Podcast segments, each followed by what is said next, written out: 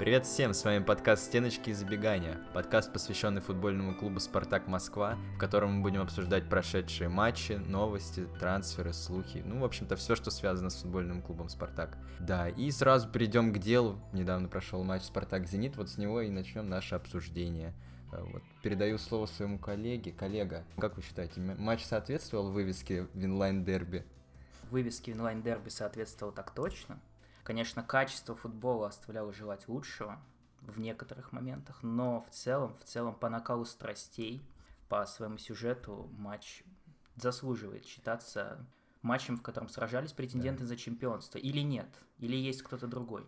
Да нет, конечно же нет. Ну, кто еще может претендовать на чемпионство, кроме Спартак Москва? Ну, давай сразу по персоналиям. Кто тебя вот больше всех удивил, например? Э, какой точки зрения? С положительной или отрицательной? Ну, давай начнем с отрицательной. Э, ну, с отрицательной точки зрения в очередной раз удивил Бакаев, конечно, потому что если раньше были проблемы только по части созидательной работы, то есть перестал он раздавать какие-то передачи, перестал участвовать в атаках, то сейчас уже и по части самоотдачи какой-то. Поскольку практически после любого единоборства с участием Бакаева мяч оставался у «Зенита», и в таком матче это, конечно, ну, не самая лестная характеристика для даже атакующего футболиста. А что ты скажешь, кто тебя удивил? Приятно, неприятно? Ну, удивил, ну, не только меня, наверное, всю вообще, всех фанатов Спартака и вообще всех телеграм-журналистов спартаковских, так скажем. Урунов, конечно, да, действительно. И видно, что он не готов вообще к таким матчам близко. То есть пока что его потолок играть с первых минут это только максимум Родина какая-нибудь или какой-нибудь там реально команда уровня ПФЛ. Действительно, видно, что у него есть какие-то скиллы, но играть 90 минут на одном уровне все время и в атаке и в защите он вообще не способен никак абсолютно. То есть, ну, он-то и привез, грубо говоря, гол. Там с его ну, потери началось. Ну, то есть ты думаешь, что до Герты, пока он... До Герты. Что все-таки Шамиль Газизов выдумал историю про Герту. Да, я думаю, это абсолютно как-то агентский прикол, ну, как всегда. Ну, а кто тебя приятно удивил? Кого отметить сможешь? Приятно удивил, ну, Александр Максименко, наверное, приятно удивил, который последний свой важный, серьезный матч, не считая матч с Тамбовым, конечно, последний важный матч с ЦСКА Максименко провел на низком уровне, много, много ошибался, и, по сути, голы-то пришли благодаря в основном его ошибкам, но вот в этот раз он сдюжил, справился, и даже, даже относительно своих удачных матчей в этот раз получилось совсем хорошо. Поэтому, ну, наверное, только Максименко можно отметить так, что вот он однозначно прошел, провел матч хорошо. То есть, значит, твой вот этот любимый тезис, которым ты мне пишешь после каждого матча, о том, что когда же, где же Селихов, да пусть хоть даже Ребров, все, ты откажешься от своих слов? Ну, про Реброва так не говорил, конечно, никогда, но как бы я же поэтому и говорю, мы говорим о том, как кто удивил. Ну, то есть, если я бы если бы ты мне сказал, кто хорошо сыграл, ну, естественно, Жиго хорошо сыграл, но это не удивило. Ну да, это... А вот игра Максименко такая, ну, взрослая, что ли, в этот раз ни разу даже не упала на живот, на спину там во время голевой атаки, поэтому, ну, наверное, стоит сказать, что в этот раз он приятно удивил. Посмотрим, как будет дальше. Ну вот по итогам, что ты можешь сказать? Вот эта ничья, это вот чья больше? Кто, кто должен больше радоваться? Чья это победа больше? Зенита или Спартака? Или все-таки это, ну, на одном уровне и никто не выиграл по этому матчу можно какие-то делать далеко идущие выводы-то, в принципе. Ну, это первый раз, когда Спартак за полгода, да, сыграл с командой, которая действительно по составу сильнее. То есть, да, они проигрывали ЦСКА, но ЦСКА состав по именам слабее был. Ну, чисто по моему мнению. А тут действительно вышла команда классная, то есть, ну, классная, в смысле, по классу смысле, игроков. да, нет, э, понятно, что Зенит как бы мы не уважаем максимально, но команда-то классная, это никак не, нельзя отрицать. Поэтому да, можно сделать выводы, что команда как бы готова играть около топами европейскими. Да, но мне хотелось бы вернуться еще к персоналиям и поговорить про Понса, который в один момент был антигероем встречи после того, как то промахнулся со скольки там, с двух метров, ну, по пустым воротам не попал, да? А потом в конце, там, на 87-й, 6 минуте сравнял героически, забил и стал народным любимцем, любимцем женщин. Вот что ты про него можешь сказать? Я могу сказать, что, по-моему, в этом, собственно, вся карьера Понса в «Спартаке», что примерно каждый матч Понса у нас проходит в формате «скорее бы его заменили, потом он внезапно может забить гол или отдать голевую передачу, и мы можем переобуться внезапно, потом переобуться обратно». И, собственно, так, по-моему, Понса карьера и пройдет до конца, то есть всегда будет неоднозначное о нем мнение, потому что много он никогда забивать не будет, и... но пользу всегда какую-то приносить продолжит, поэтому, ну, так и останется, я думаю, всегда. И вот сегодня он действительно герой, завтра будет опять антигерой, так и будет вечно. Но так или иначе, в этом матче выбор нападающих у ТДСК был меньше, чем в последние разы. Не было Кокорина. Кокорин получил очередное повреждение. Надеюсь, не в кофемании. И вот что ты скажешь? Кокорин усилил бы игру? Или, или слава богу, что не было? Может быть, Понса бы заменили и не успел бы он гол забить? Ты же знаешь, я человек, который склонен ко всяким там теориям заговора. А действительно ли Кокорин был травмирован, да? Такой вопрос. Ну ладно, предположим, что действительно был. Не знаю, я не знаю, смог ли бы он усилить. А вместо кого бы он вышел, например? Ну вот, собственно, он бы, если бы вышел, то, скорее всего, вышел бы вместо Понса. Да. И вот вопрос как бы в том, смог бы он сыграть лучше, смог бы он... Не знаю. Хватило бы его вот мотивации как раз на матч с «Зенитом», принципиальный да. для него матч должен был бы быть. Ну да, только вопрос мотивации. Возможно, он бы вышел абсолютно каким-то заряженным и показал бы какой-то уровень. Но за те три матча, в которых он выходил со скамейки в матче с Родиной, я ничего такого прям не увидел. Действительно, взять как Джокер, там какой-то перевернуть игру, забить гол. Все-таки матч складывался по сценарию для Понси. Он промахнулся, он исправил свою ошибку. У него была вот во время матча появилась какая-то сверхмотивация доказать всем, что он там, что тот момент был случайным. Вот поэтому я думаю, Кокорин бы погоды не сделал. Возможно, если бы он вышел в основе, потом бы кто-то усилил игру на его место, добавил бы какой-то динамики, то да. Но со скамейки я не думаю, что он там прям какую-то погоду сделал, что-то исправил, не знаю.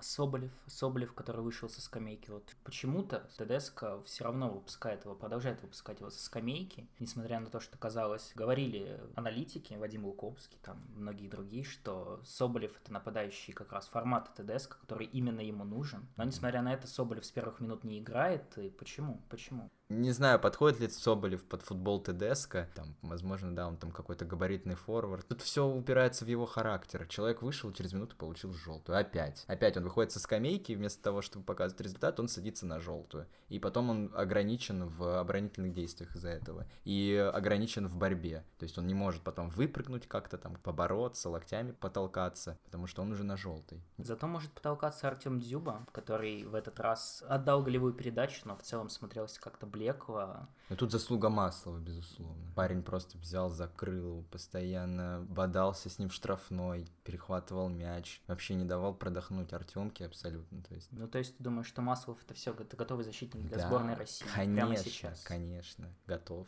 А не будет ли Артем против? Не придется ли звонить и договариваться через Черчесова? Ну, слушай, кейс, кейс позвонить Артему и договориться в контексте, если ты игрок Спартака, вот мы, уже есть успешный кейс. Достаточно действительно позвонить Артему и договориться. Соболев это доказал, я думаю, у Маслова тоже с этим проблем не будет. Хотя я, кстати, никогда не видел его интервью. Вообще, умеет ли он разговаривать? Понятно, изъясняться там как-то. Но я думаю, тут главное, чтобы договоренности с Артемом Дзюбой не происходили так, так же, как происходит в раздевалке «Зенита», зачастую там с Ардаром Азмуном. Вот уже это заболевание добралось и до остальных игроков э, питерской команды. Уже и Киржаков с Ракитским посреди матча решили некий камин устроить. Поэтому главное, чтобы все через звонок и продолжало решаться, и Станислав Саламович не решил еще как-то еще как-то боль, в большей степени угодить капитану нашей сборной. Поэтому, ну, будем надеяться, что не, не перечеркнут такие выступления, перспективы Масловых, Соболевых и так далее в, в сборной, потому что мы, мы фанаты сборной. Да, ты, фанаты ты, ты, ты хорошо сказал, что все должно ограничиваться звонком, а не как, допустим, в шоу-бизнесе, да? А еще, возвращаясь к Соболеву, хотелось бы сказать, что желтый это была не по делу, ну, то есть он просто, опять-таки, на эмоциях все это начал говорить, так что как вообще ты судейство-то оценишь в этом матче? Не обошлось без конфликта, да, получается? Ну, после матча неожиданно начались какие-то восторженные отзывы о судействе Павла Кукуяна, насколько я помню. А, и меня, если честно, это очень удивило, потому что это, по-моему, был просто банально первый матч э, между Спартаком и Зенитом за последние годы, в котором ничего не произошло, что, в принципе, могло бы вызвать какой-то вопрос, какой-то негатив со стороны фанатов любой из команд. То есть там никто не упал в штрафной в какой-нибудь подозрительной ситуации, никто, там, Магомед Аздоев не стал этот раз никому в ноги прыгать э, внезапно. То есть, ну, просто банально не случилось ничего, где можно было принять какое-то решение, но, тем не менее, как бы люди почему-то восхищаются судейством, хотя вот вопросы были действительно и с желтой Соболева, и еще в мелочах, не сказать, что судейство было идеальным, но слава богу, что как бы можно поговорить не только Рука была, по-моему, у Аздоева один раз, или у кого-то точно было, когда во время подачи была рука. Ну, с руками ну, да, это, это слишком уж... Это, это слишком сложная тема, в ней только Георгий Черданцев пытается разобраться в нашей стране, но никак не выходит у него. Поэтому, ну, собственно, так или иначе, матч получился, вышло, был, было здорово, ну, как бы, никто не выиграл, к сожалению. Вы, не выиграл Спартак, к сожалению. Не выиграл Спартак, хотя моментов все-таки именно стопроцентных у Спартака было больше. Момент у Ларсена, момент у Понце. То есть... За кем тренерская победа? Симак или Тедеско? Ну, то есть, вот можно сказать, что вот Симак в начале матча видимо, изначальный план Симака больше сработал, но затем да. как-то ТДСК во втором тайме переломил, даже несмотря на гол Зенита, Спартак уже лучше выглядел. Да, ну значит в перерыве ТДСК смог найти слова. Значит, угу. ТДСК выиграл этот матч, получается. Но это не какая-то нет, это, это абсолютно это субъективщина. Не какой-то разговор о том, что, ну вот, если команда в любом случае забивает на 86-й минуте, наверное, это в любом случае воспринимается как, ну, победа той команды, которая забила. Но вот именно исходя из хода игры, что. Вот если, и вот если бы, давай так, вот если бы не забил Спартак, вот что, что, что бы ты сказал сейчас? Я бы был расстроен, конечно, потому что действительно стопроцентных моментов, повторюсь, было у ворот Зенита больше, чем mm-hmm. у ворот Спартака. Это mm-hmm. даже можно по XG посмотреть. Там именно моментов, которые на 0.7, на 0.8, их там два, а у Зенита один момент и тот, который гол был. А у, у Спартака, опять-таки, два самых голевых момента не были голами. Понимаешь? Поэтому, ну, считаю, что было бы, конечно, обиднее, если бы Спартак 0-1 проиграл бы. Но так или иначе, остается и существует проблема того, что ТДСК банально некого выпустить на замену, что пара человек выпадает из-за травмы, и уже, сама, уже в самом старте возникают проблемы, то есть появляется в основе Урунов тот же самый, и со скамейки становится вообще некого выпускать, и тут мы можем плавно переходить к любимой части всех фанатов, на трансферной работе, которая на сегодня наверное, где-то происходит, но непонятно где. Что ты вот можешь сказать на сегодняшний день, э, как Корин Урунов, пока этим ограничивается трансферное окно Спартака и... И работа Газизова. И работа Газизова, Спартака. судя по всему, пока ну, этим да. ограничивается. Вот. Если, этим, если это и так и останется, на, на какую оценку из пяти это, это трансферное окно можно будет оценить? Ну, пока на ноль. То есть ни один игрок не показал результат, ни Кокорин, ни Урунов. То есть Урунов, понятно, брали на перспективу, брали на то, что как бы Газизов его знает, потому что он его привозил в Уфу. Вот, а Кокорин пока вообще ноль. Ну, да, трансферное окно идет, и осталось всего две недели. То есть вот сегодня какое у нас число? 5, да, 5 октября, и пока вся трансферная политика — это одни сплошные слухи. Там есть какой-то шорт-лист более-менее, там, из которого вот сейчас якобы Газизов выбирает, но закончится ли это вообще как-то? Кого- кого-нибудь-то он привезет, да? Ему сто процентов надо кого-то привозить, потому что то, что справа выходит вместо Зобнина Ещенко, даже не вместо Зобнина, вместо кого угодно, выходит на правый фланг Ещенко, это уже смешно, да? То есть нам точно нужно привозить правого защитника, кто это будет? Да хоть кто-нибудь, да? Ну, ну и в центр. Пока вот, как мы видим, э, Газизов пока что... Все, что мы можем сказать, что Газизов, судя по всему, шикарно торгуется. Ну, то есть там Сер Шарье, который играет в Тоттенхэме, в Лиге Чемпионов, в английской премьер-лиге, вот как бы 15 миллионов за него хотели, Газизов выторговал героически за 7 миллионов, но, но, но не выторговал, да не выторговывал. Mm. Ну, в общем, не приехал почему-то ни Сер Шарье, ни Хюсай, ни Лала, ни Гуга, ничего не приехало пока что. Это, конечно, вызывает вопросы. Фукунда Маруна. Да, много, много существует кандидатов даже среди тех, кого еще не рассматривает Спартак, и, ну, увидим. Еще есть две недели у Газизова на то, чтобы есть как-то исправить эту картину, а вот такой вопрос возник. Вот было в Спартаке за последние годы три потрясающих управленца таких, больше даже, чем три, но вот конкретно хочется спросить вот были европейские специалисты высокого про уровня, то я про Томаса Цорна, конечно же, я про итальянского кудесника Марка Трабуки, который хоть и не имел официальной должности в «Спартаке», но явно принимал какие-то важные решения и участвовал в жизни клуба. Сегодня мы видим э, работу такого дуэта в лице Шамиля Газизова и Заремы Салиховой, судя по всему. Вот э, Думаю, сложно выделять лучшего. Кто, по-твоему, худший? Кто, кто самый бездарный из вот этих людей, кого как бы никогда нельзя допускать вообще к футбольному клубу Знаю. в ближайшие годы. Ну, у них у всех есть какое-то реноме, да? Томас Сор нам подарил Джордана Ларсона замечательного, восхитительного. Но тут существуют разные мнения. Вот Зарима Салихова а, ну да, утверждает, что, что это, это... И, это, это подарок Федуна для нее вместо других всех подарков. То есть, ну, Баду, бы, Баду привозил. Вот, получается, что багаж Томаса Цорна это Малкольм Баду, ну, возможно, Алекс Крау, там, и сколько там, 5, 10, 15 миллионов, которые за него переплатили. Да, стилем не попали, ну, или, возможно, это просто Спартак, там, как, ну, Возможно, стилем-то попали, возможно, проблема в стиле была, что он там... Возможно, проблема в стиле была. В стиле ТДСК. Да, это мы вырежем, конечно. Не удержал.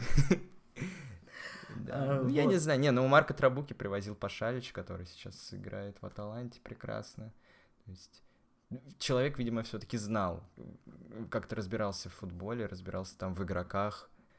Про Газизова. У Газизова все равно есть какой-то статус, то, что он умеет продавать, покуп... Ну, по крайней мере, продавать-то он точно умеет, как бы есть Зинченко. Я думаю, так или иначе, здесь существует проблема того, что в Уфе, Уфа такой потрясающий клуб, на который все обращали внимание исключительно тогда, когда она кого-то успешно продавала, но там были многочисленные футболисты из чемпионата Люксембурга, Лихтенштейна и прочих футбольных стран, которые были куплены за серьезные по меркам Уфы деньги. Никто из них в итоге, вот так же, как условные Зинченко и Фомины на повышение, никто не уехал.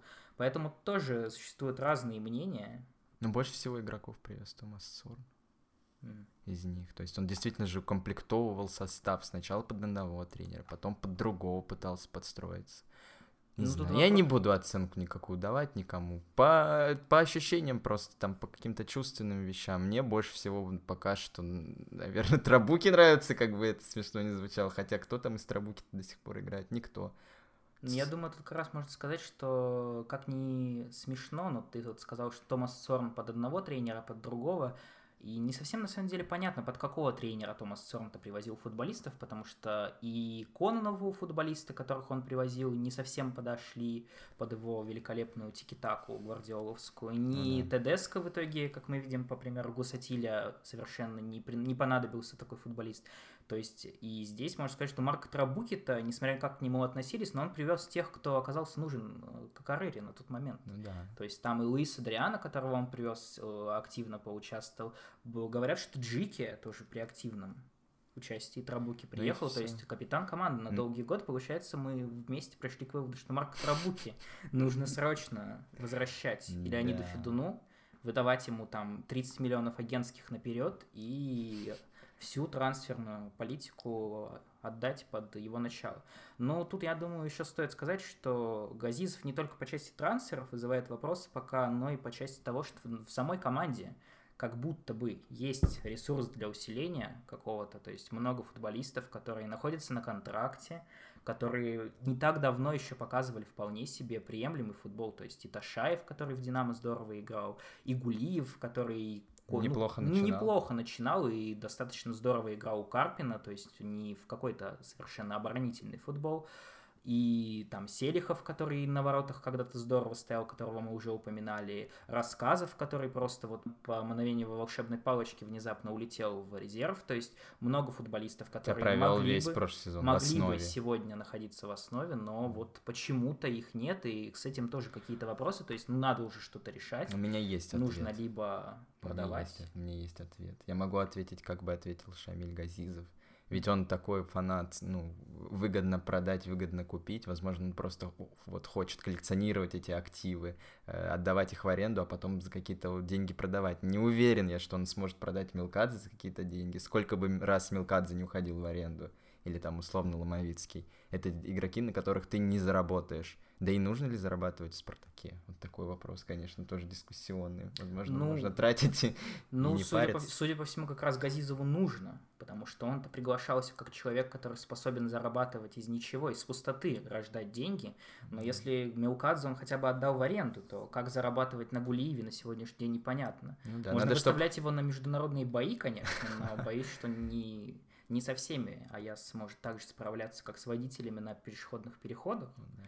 Поэтому вот непонятно, что, что вообще, какое будущее у футболистов, которые не играют ни в основной команде, ни во второй команде, И, в принципе, их местоположение на сегодня неизвестно, хотя никто из них, насколько я знаю, сейчас уже не травмирован, то есть и Селихов вроде как должен был выздороветь, и Ташаев уже давным-давно должен был, ну, Гулиев не выздоровеет никогда, но как бы так или иначе, нет их. Ну да. Не, ну я бы не стал просто пока, значит, давать какую-то оценку Газизову однозначную. Пусть все-таки трансферное окно доработает. Потом у Суцорна тоже, там, знаешь, все было неоднозначно с самого начала. Это только в конце вылезло, что он там пытался молодых игроков на контракт садить в свое агентство. Ну, в общем, вот эта вся история с Баду, с Романьоли, которая очень, ну, такая неприятная и по репутации клуба очень сильно бьет. Ну, на международном рынке, я думаю. Все там просто у виска покрутили. Ну вот, возможно, можно сказать, что работа Газизова заключается сейчас в том, чтобы как-то эту репутацию поправить. Возможно, действительно он бьется за каждую копейку, чтобы не считали Спартак какой-то дойной коровой, как и многие другие российские клубы, потому что действительно Зенит захотел купить футболиста, Зенит купил его за 26, по-моему, миллионов евро, 20 миллионов, 6 агентских миллионов, и как бы, ну, наверное, Газизов хочет, чтобы к Спартаку так не относились просто больше. Что Посмотрим. Вот, э, если Серж Арье, то значит 3 э, миллиона евро и не больше. Да. Сколько букв, столько и миллионов. Вот. Поэтому, ну, увидим, чем это все дело закончится. Следующий матч не так скоро, поэтому как раз, по-моему, когда уже будет матч... Как раз, когда будет матч с Химками, мы можем, возможно, увидеть, наконец, э, того самого опорника, о котором все мечтают, да. крайнего защитника. Может, я очень-очень надеюсь на Ивандера. У него такой замечательный инстаграм. Вот я ему уже и ты написал. Да, мы вместе участвуем активно да. в трансферной работе любимого клуба. Mm. Написали мы потенциальному новичку. Ну, правда, потенциальный Не новичок только по, по версии телеграм-канала Инсайда от Карпа пока что, но мы надеемся, да, что не зря, не зря мы потратили время. Да, речь идет об Ивандере из э, Он неплох. датского Мидтьюланда. Он неплох, у него удар хороший. Такой типичный бразил. Ну, посмотрим, посмотрим. Угу. Да. Какого ты ждешь больше всех? Давай, вот прям твое. Из кто... всех, кто, переч... кто, кто был да, перечислен. Да, кто бы тебя восхитил, вот прям что ты бы просто рыдал от счастья. Я, честно, жду вообще игрока не на этой позиции. Ну, вот не, а. ну, то есть я не думаю, что кого-то может восхитить в принципе правый защитник или опорник. То есть это не восхищающие позиции, но ведется там актив... если не ведется активная пиар-работа, как с Вильямом Бариусом, который, конечно, великолепен, но из каждого угла просто пытаются доказать, как он крут. Мне кажется, просто чтобы, ну, повысить цену рано или поздно и продать его наконец.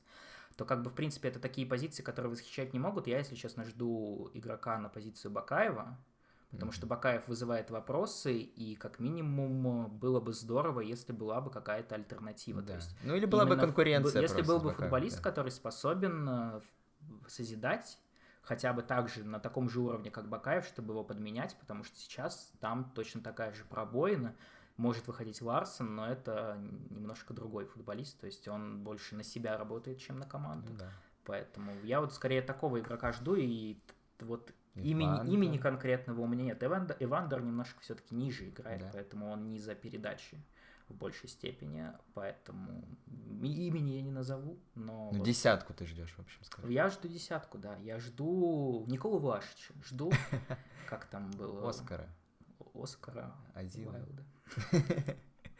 Я понял. Творца, в общем. Жду Творца, потому что мне кажется, что недооценивают э, отсутствие, недооценивает его отсутствие. В принципе, сейчас в российских командах мало, мало таких Ну, просто у Бакаева же он начал с, с огромным там каким-то количеством голевых передач. И, то есть он, да, по статистике-то у него все нормально с голевыми передачами, но как это выглядит на поле, конечно. Живое это не так смотрится, как на циферках.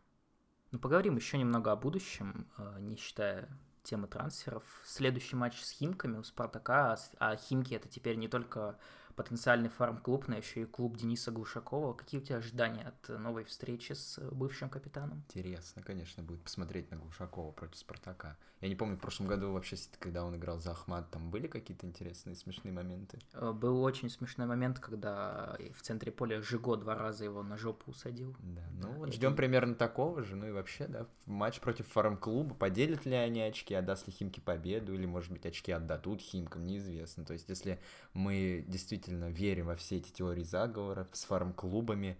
Ну, так, так или иначе, похоже, уже все, уже Гунько-то да. уволили, как бы фарм-клуб отменяется, видимо, не, не успели до, до Спартака дойти, чтобы Спартак просто единственная команда, которая делит очки со своими фарм-клубами, то есть не отдает, не, не забирает их а делит, потому что, ну вот, Что значит, ждем ничью с Химками? Значит, Химки Ну, продолжат свою Ну, так в том-то и дело, что больше не фарм-клуб. С с Уфой ничья была, а с Химками, Я видимо, говорю, с, химками, делим. с Химками надо побеждать. Это же больше не фарм-клуб, чем А, ну, помогать. получается, да. Они отказались от Гунько, от нашего спартаковского бу- будущего Гвардиолы, возможно. Поэтому теперь они использованы и больше не нужны. Да, ну и еще интересно, что... Еще и от Ломовицкого. Ломовицкого, кстати. да, Ломовицк- выжили. Выжили тоже Да. еще один спартаковский талант. То есть, как бы Химки отказались от этого пути, так, поэтому теперь они могут с кем угодно другим сотрудничать. Так что Химки надо побеждать, и, конечно, и за Глушакова тоже надо побеждать, чтобы еще раз показать Дениске, кто, кто в доме хозяин. Да, чтобы он, у него отпали вообще вот эти все разговоры о том, что Глушаков возвращается, нам Глушаков не нужен или нужен. Нет, нам, наверное, Глушаков не нужен. Да и Нет, Глу- я, я думаю, что все-таки лучше Урунов. Уж, Он- уж хватит, да. Время, талантливый время, парень. про- время Глушакова в Спартаке прошло, очевидно. Да, ну посмотрим.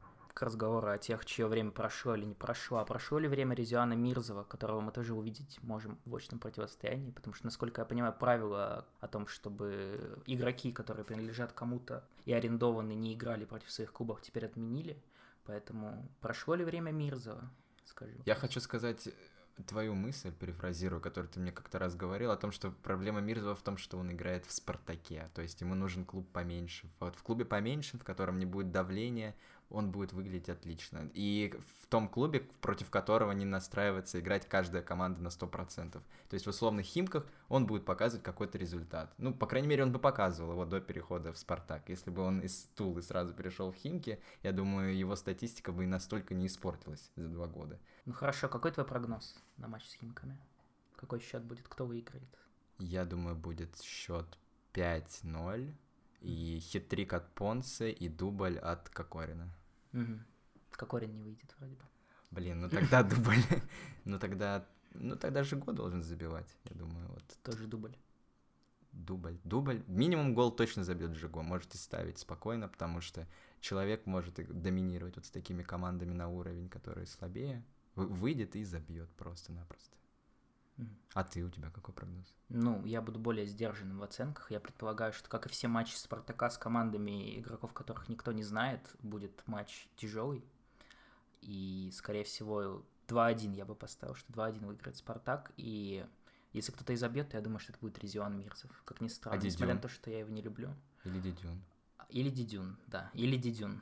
Или два. Вот если Резиан Мирзов и Дидюн забьют, то, ну, как бы, я думаю, если нашлась та точка во вселенной, где в одной команде забили Мирзов и Дидюн, то, ну, не может эта команда проиграть. Поэтому, ну, будем, Матч Более- будет тяжелый. будем с печальным настроением обсуждать. Если такое произойдет, матч, конечно, обещает быть тяжелым. Я думаю, что 5-0 это, конечно, Ну да, это очень оптимистичный прогноз. Ну, я предлагаю каждый раз, вот когда мы собираемся, задавать себе главный вопрос, который будо- будоражит умы спартаковских фанатов. Вот на сегодня. ТДСК верим? А тут э, аваты. Верим, в общем. Верим. То есть мы сегодня сошлись во мнении, мы оба верим в ТДСК Пока на на сегодня. сегодняшний день, да. Все, будем прощаться с нашими слушателями. Первый выпуск подошел к концу. Хочется добавить такое послесловие, что выпуски будут выходить не только после туров, возможно, и между турами, если будет происходить какая-то новость, случится какой-то переход или какой-то скандал, по которому мы захотим высказаться, то подкасты будут выходить. Спасибо вам. До новых встреч!